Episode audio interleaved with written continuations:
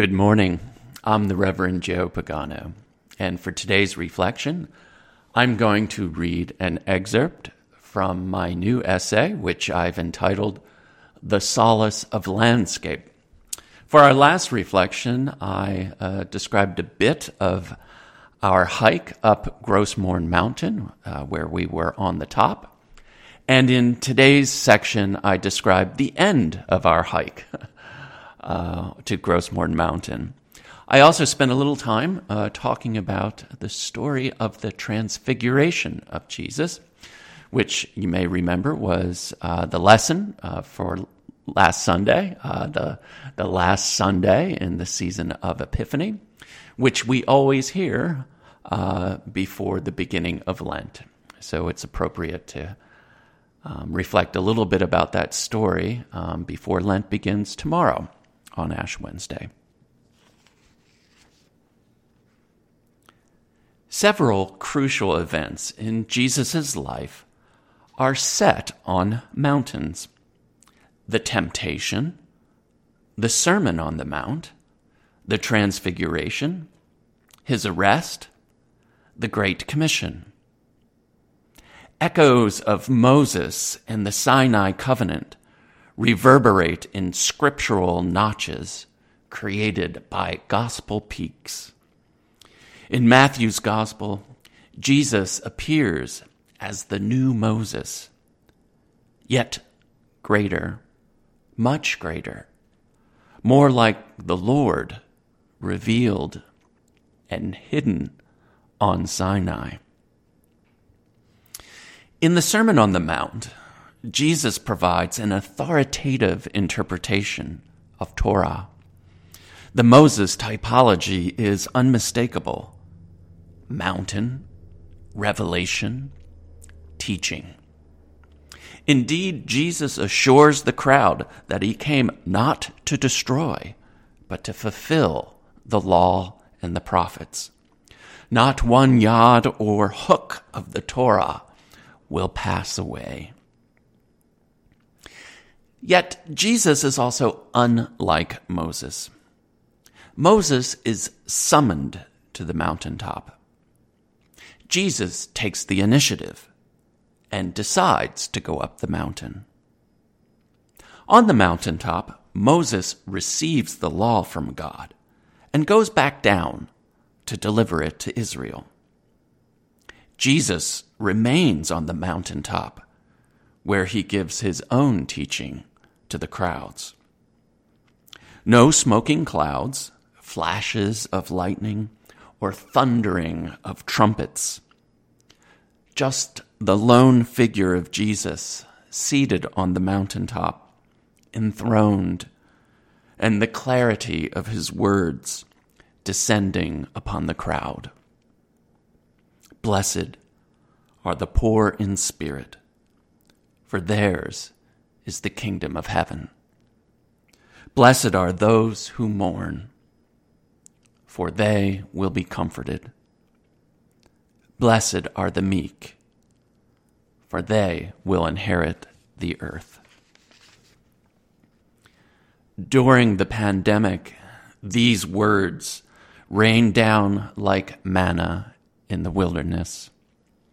I pray comfort for all those who mourn the deaths of dear ones, near and far.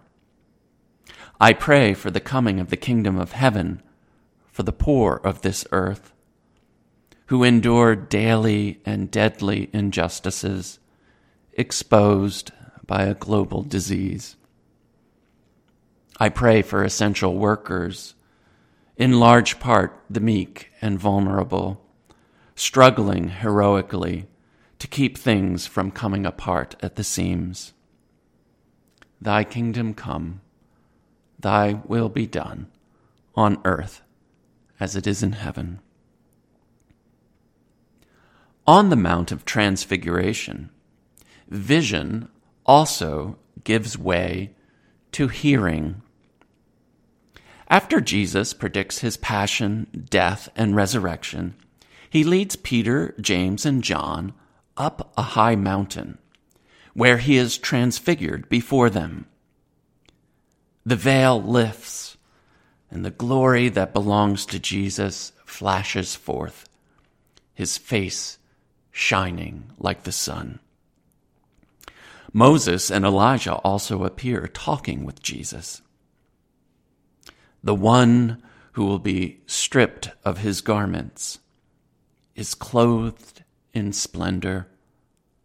The one who will be crucified between two criminals is flanked by Moses and Elijah. The one who will endure the shame of the cross will be glorified in the fullness of the kingdom. For the disciples, however, apocalyptic vision leads to confusion. Bewildered, Peter suggests erecting three dwellings, shrine months, to prolong or memorialize the event.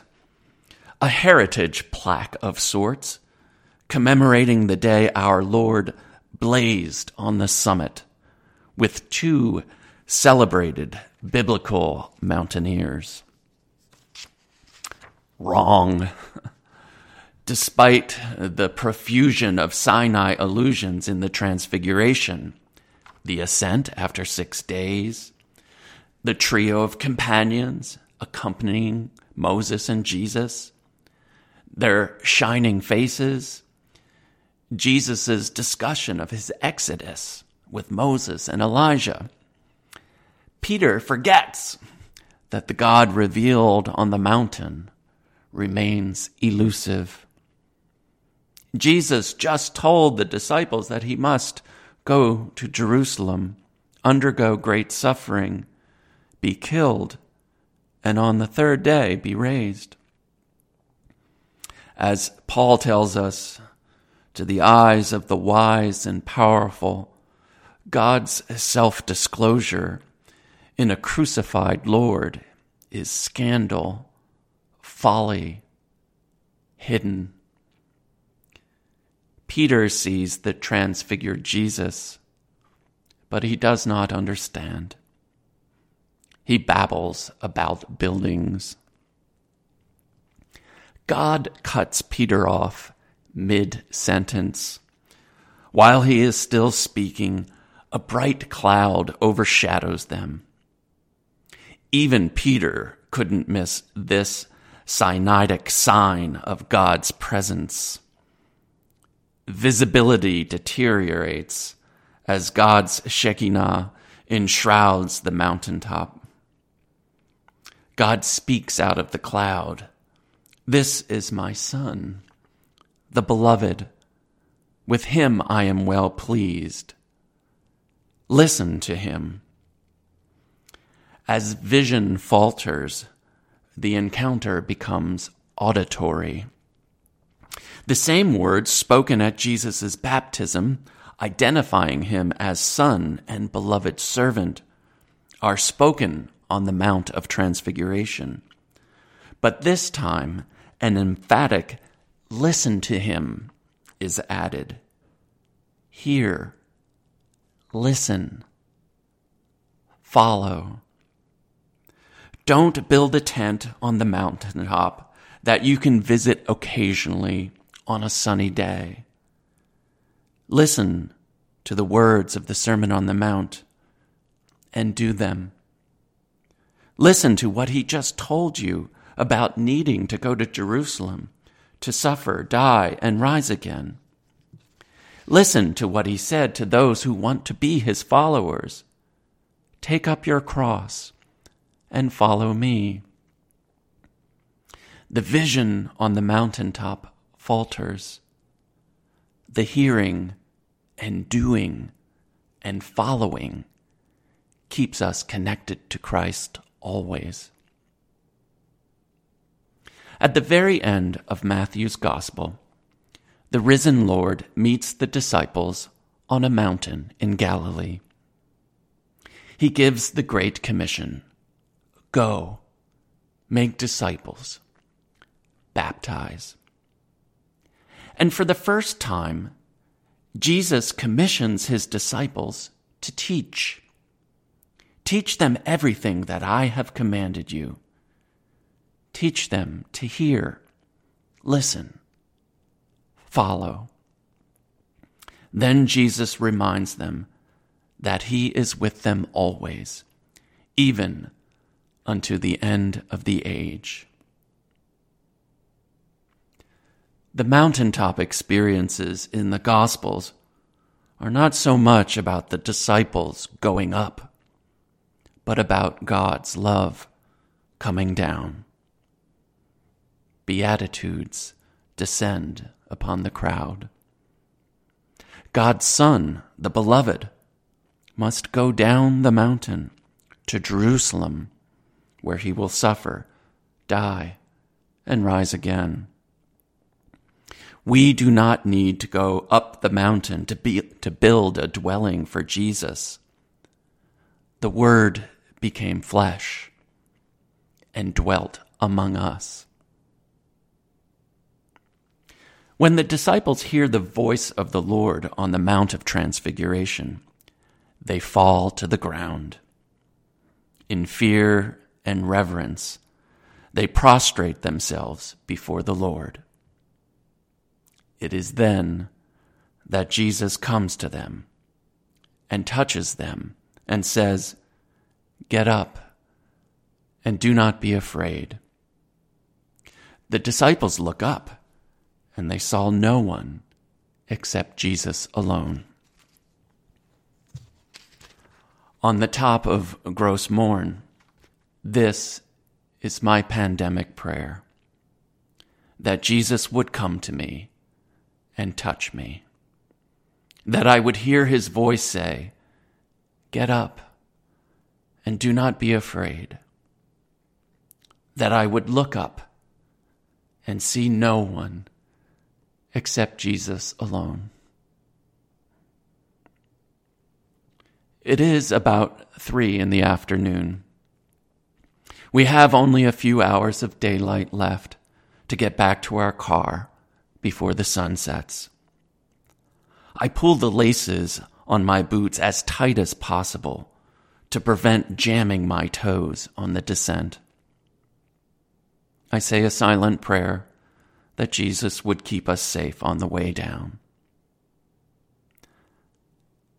I pray the words from Compline for those, all those who suffer because of this terrible disease. Keep watch, dear Lord, with those who work or watch or weep this night. And give your angels charge over those who sleep. Tend the sick, Lord Christ. Give rest to the weary. Bless the dying. Soothe the suffering. Pity the afflicted. Shield the joyous. And all for your love's sake. I cinch my pack tight, and we head down the mountain.